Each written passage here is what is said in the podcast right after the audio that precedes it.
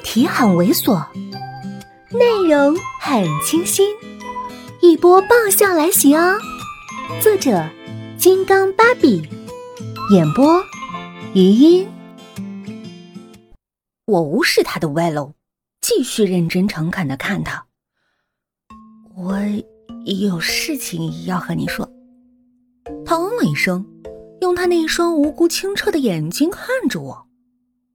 我龌龊自私的心里被他这水汪汪的正太眼神挣扎了两挣扎，终于脱口而出：“我想去去去你家看鬼片儿。”我一直默默累着，一直到他家里，他拿钥匙开门的时候，才后知后觉，弱兮兮的问我：“咱们这样翘班没事吧？”我眼泪汪汪的摇头，手在背后握成了拳。心里自我暗示：来了也好，来了也好。等你看到他舒舒服服的住着你男人的屋子，才能明白那份让骨头都能酥麻的醋酸，才能进一步发挥河东狮吼。进了房子后，大吃一惊，里面的格局已然不对了。客厅被改成了卧室，一张大床横亘中间，对面就是宽大的电视墙。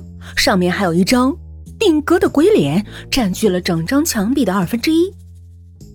我拉了拉虽然习以为常的黄毛，指了指那张鬼脸：“你不怕啦？”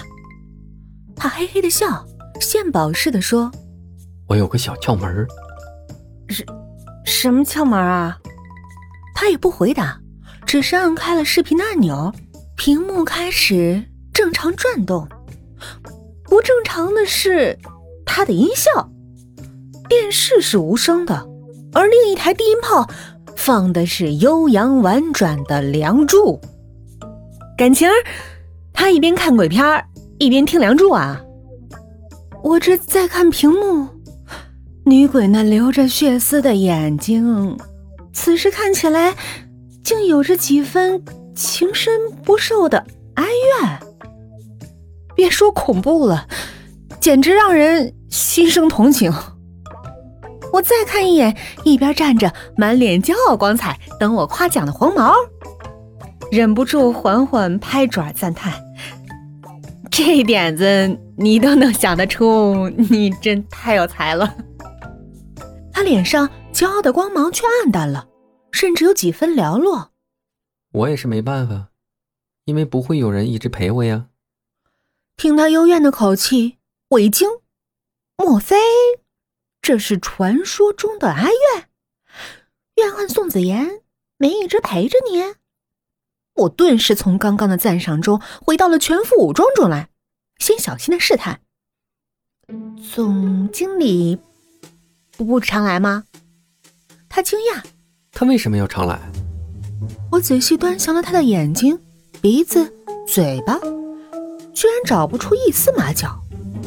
面对这么一个演技派，我也不拐弯抹角了，直接问：“你跟总经理什么关系啊？”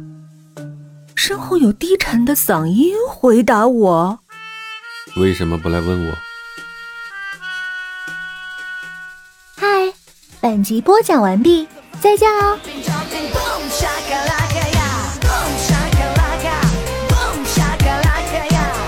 Okay